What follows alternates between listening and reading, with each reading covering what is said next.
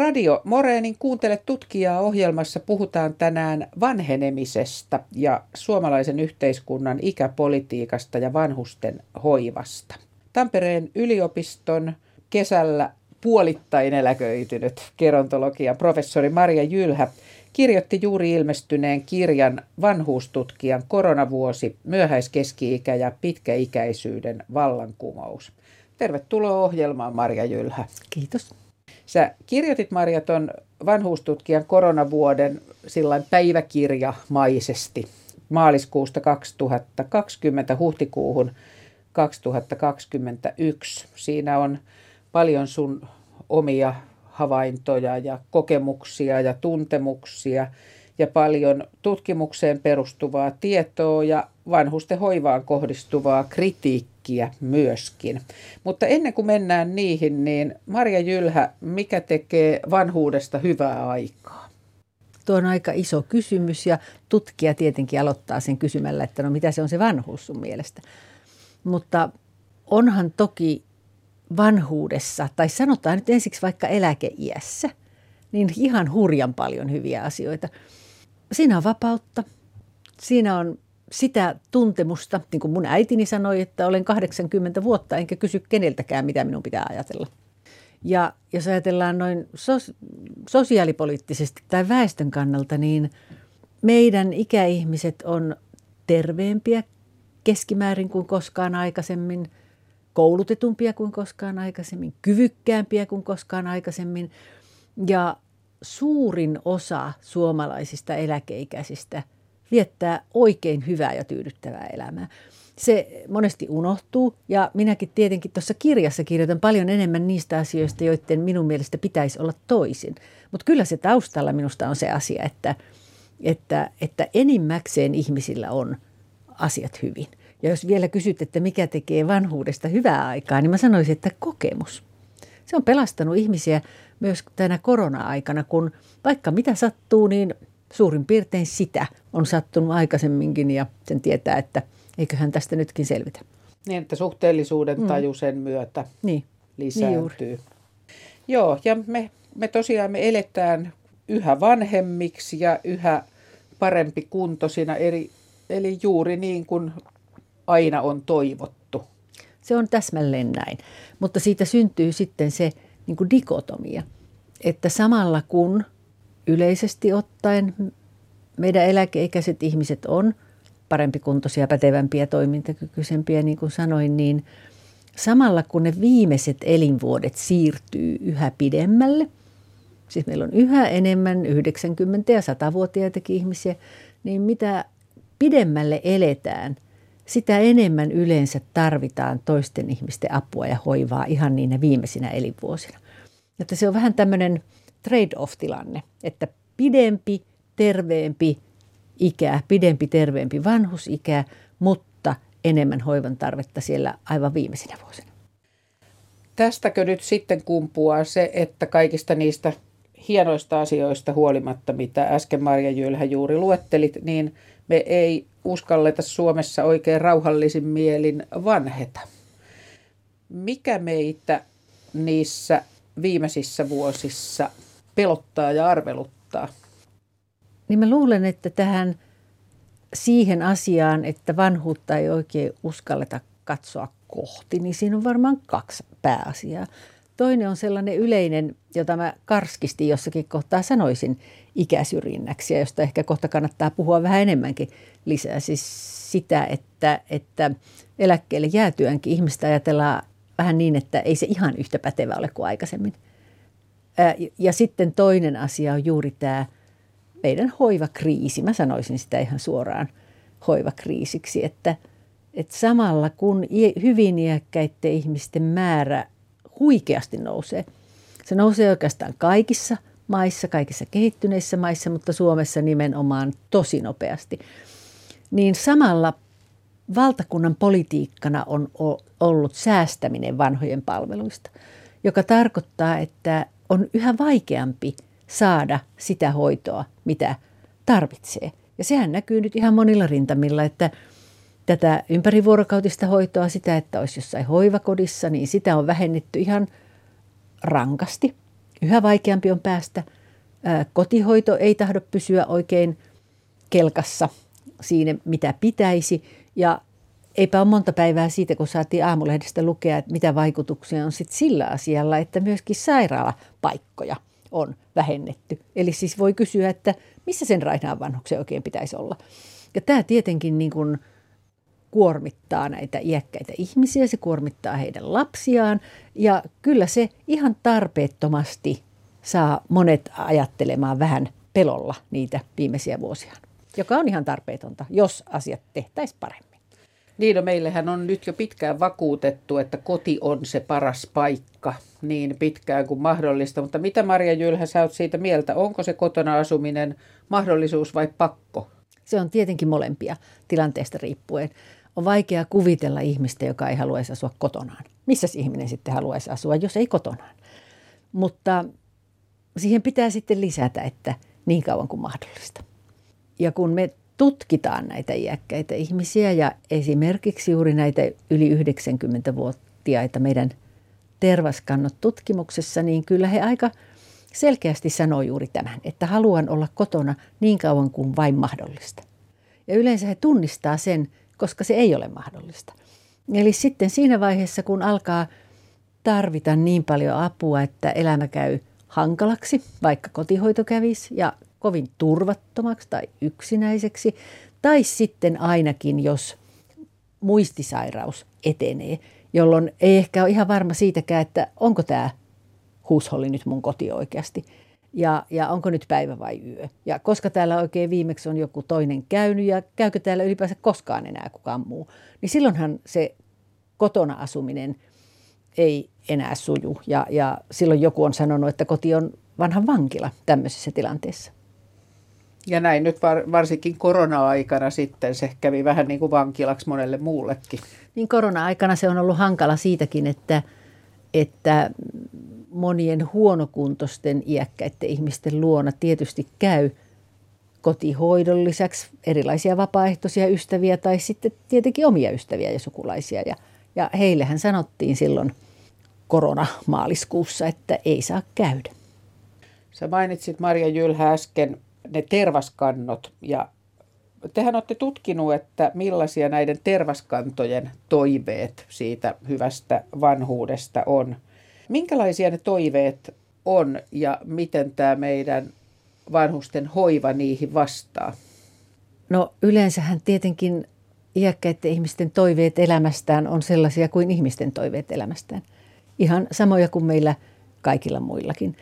Että kysyttäessä he puhuu siitä, että he haluaisivat, että terveys säilyisi sen verran, että kykenee toimimaan.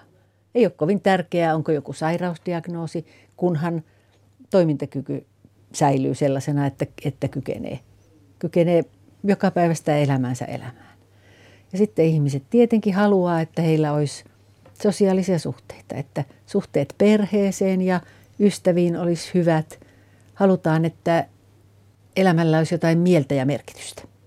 Se on tietenkin hurjan tärkeä asia. Että ei ole vaan olemassa, vaan että on niin kuin joku syy, joku kiinnostus, jonka takia kannattaa aamulla nousta sängystä.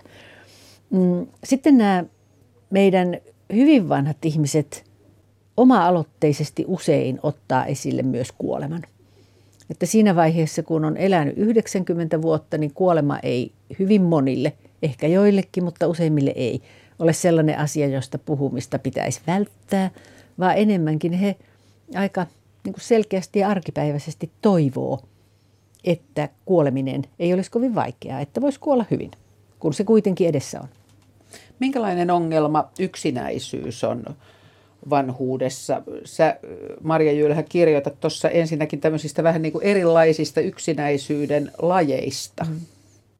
Mielelläni aina aloitan siitä, että mun käsitys, ja sitä kyllä monet tutkimukset tukee, on se, että enemmistö iäkkäistä ihmisistä ei kärsi yksinäisyydestä. Ei ainakaan koko aikaa. Ei se ole mikään sellainen vanhuuteen välttämättömästi kuuluva asia, vaan se tulee tiettyjen olosuhteiden mukana. Eli silloin, jos esimerkiksi ei pääse kotoa pois, ei voi itse päättää, koska tapaa muita ihmisiä, niin silloinhan se yksinäisyys voi olla vaarana. Tietenkin ihminen on yksinäinen ainakin jonkun aikaa, jos on vaikka menettänyt elämänkumppaninsa, jäänyt leskeksi. Yksinäisyyttä ihan selvästi lisää myös tämmöinen turvattomuus, että vaikka ei juuri nyt tarvitsisi mitään palveluita, niin jos joutuu, jos pelkää mielessään, että sitten kun tarvitsen, niin en saa. Ja tosiaankin niin tutkijat erottelee niin semmoisen sosiaalisen yksinäisyyden ja emotionaalisen yksinäisyyden. Jos se sosiaalinen yksinäisyys on niin kuin sitä, että olisipa kiva, jos olisi joku seuraa, joka lähtisi mun kanssa kävelylle tai teatteriin tai tulisi kahville tai jotakin. Ja sitten se emotionaalinen yksinäisyys, sillä tarkoitetaan enemmän sitä, että joku, joku hyvin läheinen – tämmöinen niin kuin intiimi suhde, joku, joka on oikeasti tuntenut sinut ja ollut, ollut sulle hyvin tärkeä ja jonka kanssa voi, on voinut jakaa elämäänsä ja myös näitä emotionaalisia puoliaan, niin on kadonnut. Ja semmoista tietenkin usein tunnetaan juuri sitten leskeksi jäämisen jälkeen. Mutta on hyvä sanoa, että, että tästäkin asiasta on sellaista tutkimustietoa, että aika monet toipuvat tästä – leskeyden tuomasta huonosta tilanteesta. Että varmaan se toisen läheisen ihmisen ikävä jää, mutta siitä huolimatta elämään voi tulla uusia tärkeitä kiinnostavia asioita, eikä ole niin näköjään, että leskeksi jäämisen jälkeen loppuelämä on kokonaan kurjaa. Marja Jylhä, tämän vanhuustutkijan koronavuosikirjan yhtenä alaotsikkona on Mikä mättää ikäihmisten palveluissa? No mikä mättää? Raha ja asenne. Tämä oli lyhyt vastaus. Pitkä vastaus on tietenkin juuri se, että, että oikeastaan kymmenien vuosien ajan Suomessa on ajateltu, että, että ikäihmisten palveluista voi säästää. Ei, jotenkin ei ole, mä luulen, että aika monet päättäjät ei oikeastaan edes tiedä, eivätkä ole seuranneet sitä, että kuinka nopeasti tämä hyvin vanhojen määrä on kasvanut ja sitä myötä avun tarve. Ja se mättää, että näitä palveluita ei ole resurssoitu. Niihin ei ole haluttu panna niitä varoja, joita tarvitaan. Ja sitten sen tosiasian kuorutukseksi on niin kes- keksitty kaikenlaista komeaa puhetapaa siitä, kuinka aina on kotona parempi olla ja kuinka kuntouttavalla hoidolla ihmiset pysyvät melkein kuolemansa jälkeenkin vielä hyvässä kunnossa ja, ja muuta tämän kaltaista. Ja, ja on niin kuin, mm, meidän päättäjät eivät ole halunneet eikä uskaltaneet katsoa tätä ikääntyneiden palvelutilannetta kokonaisuutena. Niin, että olisi pantu yhtä aikaa pöydälle kotihoidon tilanne ja ympärivuorokautisen hoidon tilanne ja sairaanhoidon tilanne ja omaishoidon tilanne. Ja sitten katsottu, että miten niitä pitää resurssoida, millä tavalla se kokonaisuus yhtenäisesti niin kuin toimii.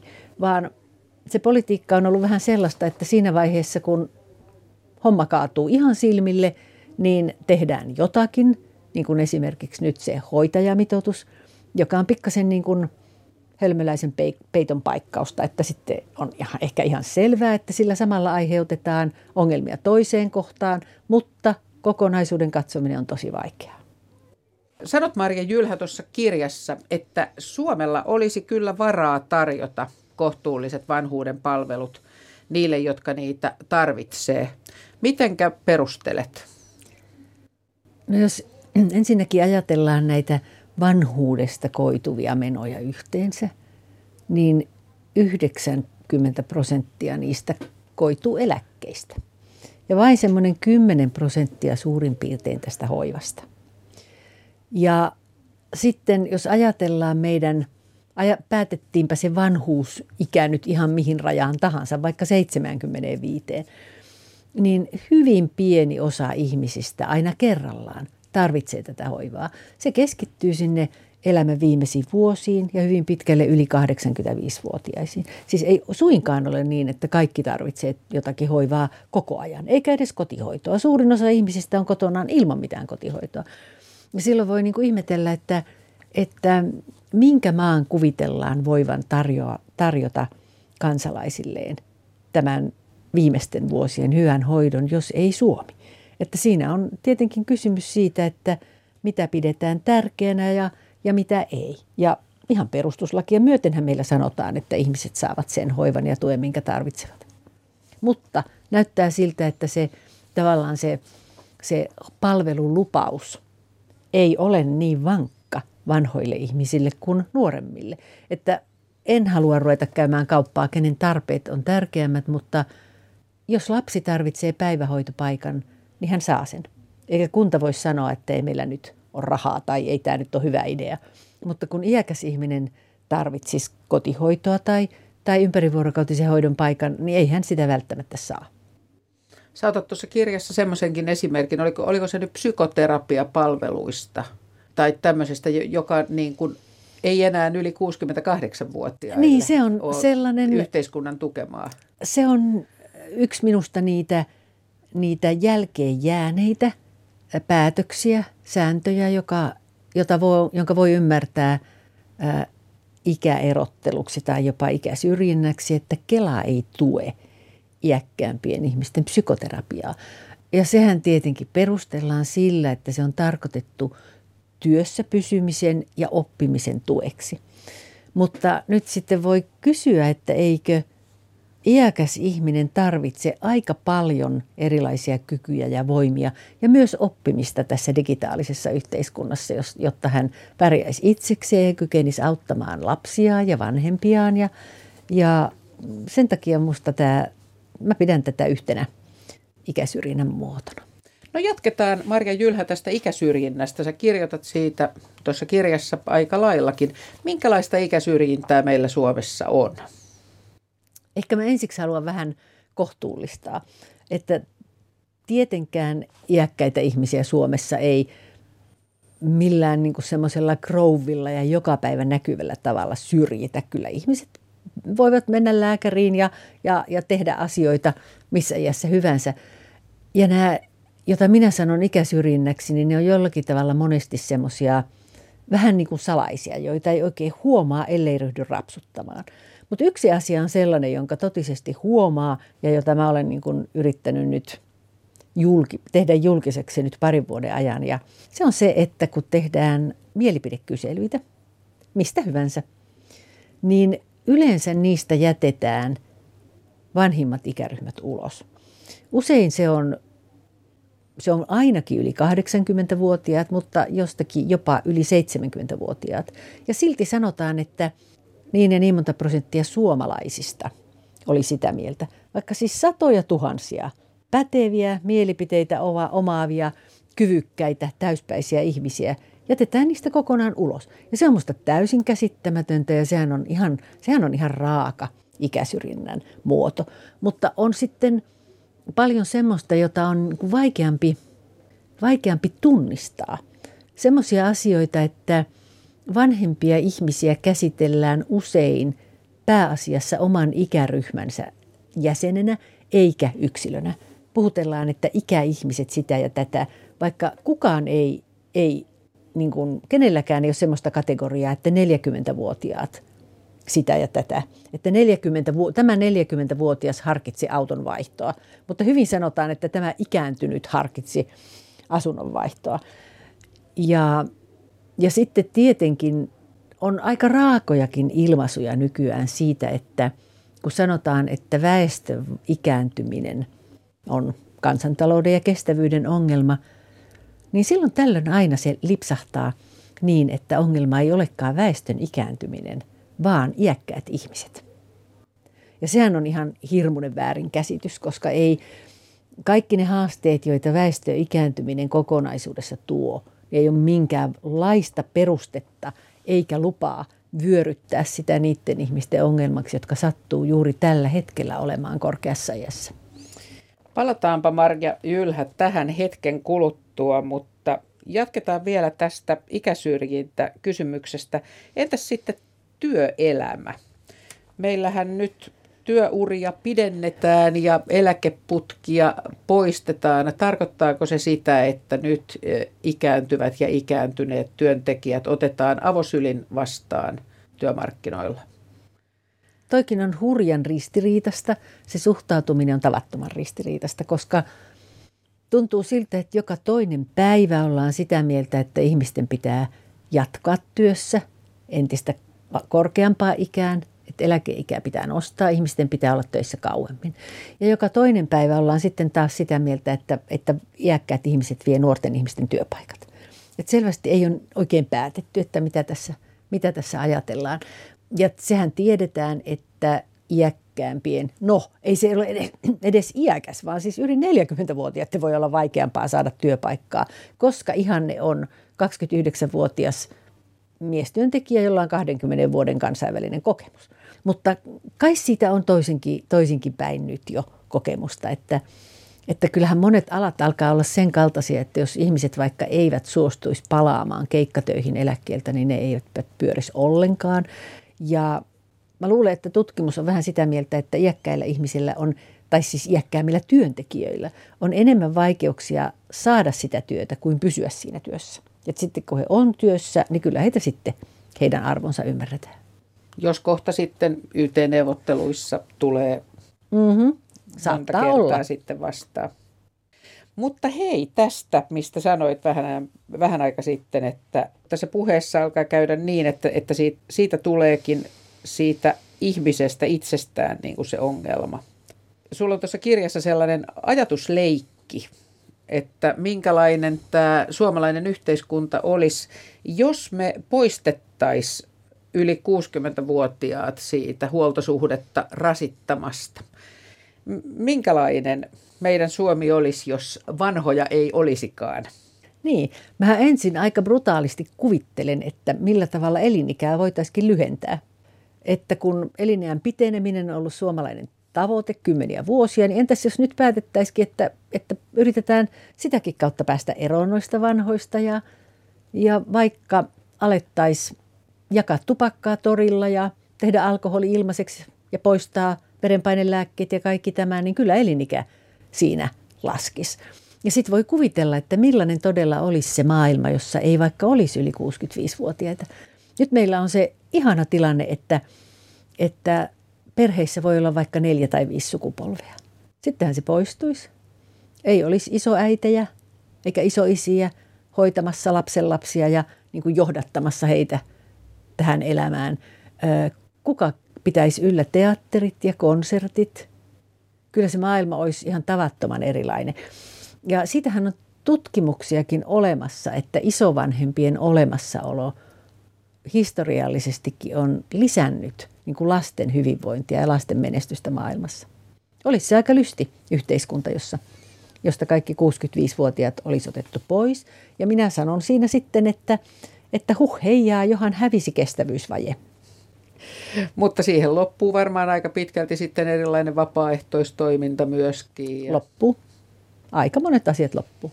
Ja maksaahan eläkeläiset veroa. Eläkeläiset maksavat ihan rankkaa veroa ja juuri se, että hehän työllistävät hurjan paljon näitä erilaisia kotimaan matkailua ja kulttuuritoimintaa ja sen kaltaisia.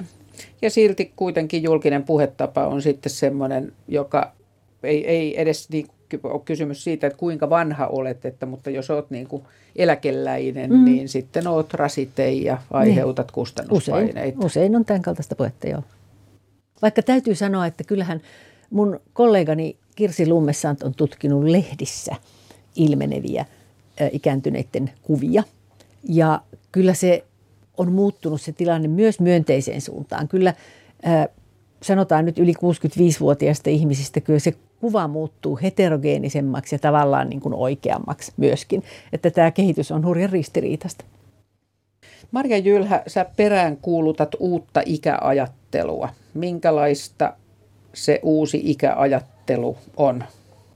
No ensin mä ajattelen, että siihen kuuluu se, että tunnustetaan se asia, että väestö, suomalainen väestö, niin kuin kaikkien kehittyneiden maisten väestö, tulee olemaan entistä vanhempaa keskimäärin, tulee olemaan vähemmän lapsia ja enemmän vanhoja ihmisiä. Mikään syntyvyyden rohkaisupolitiikka ei luultavasti tule tätä asiaa muuttamaan. Ja silloin se tarkoittaa sitä, että tätä väestöikääntymistä ei pitäisi, siihen ei pitäisi suhtautua niin kuin siihen minusta nyt suhtaudutaan, että se on tämmöinen ikävä häiriötekijä, josta jotenkin pitäisi päästä eroon, jotta se oikea yhteiskunta voisi hyvin. Näin ei ole olemassa. Yhteiskunnat on perustavanlaatuisesti muuttuneet. Ja sitten siihen pitäisi minusta kuulua se, että ikä olisi tärkeä yhä vähemmissä yhteyksissä. Että ihmisiä luokiteltaisiin ikänsä perusteella yhä vähemmän ja että näillä myöhäiskeski-ikäisillä ihmisillä, niin kuin nyt vaikka minä, 68, niin olisi niin entistä selvempi pääsy kaikkiin yhteiskunnan toimintoihin, että he, heitä ei, niin kuin mä kärjistäen sanoin, niin heille ei suositeltaisi vaan kevyttä vapaaehtoistyötä ja päivätansseja, vaan että olisi itsestään selvää, että heillä on ihan yhtä suuri osuus maailman vallasta ja vastuusta kuin, kuin nuoremmillakin ihmisillä. Ja vain hyvin niin kuin tarkasti rajatuissa asioissa ajateltaisiin, että ihmistä, ihmiseen suhtaudutaan ikänsä perusteella.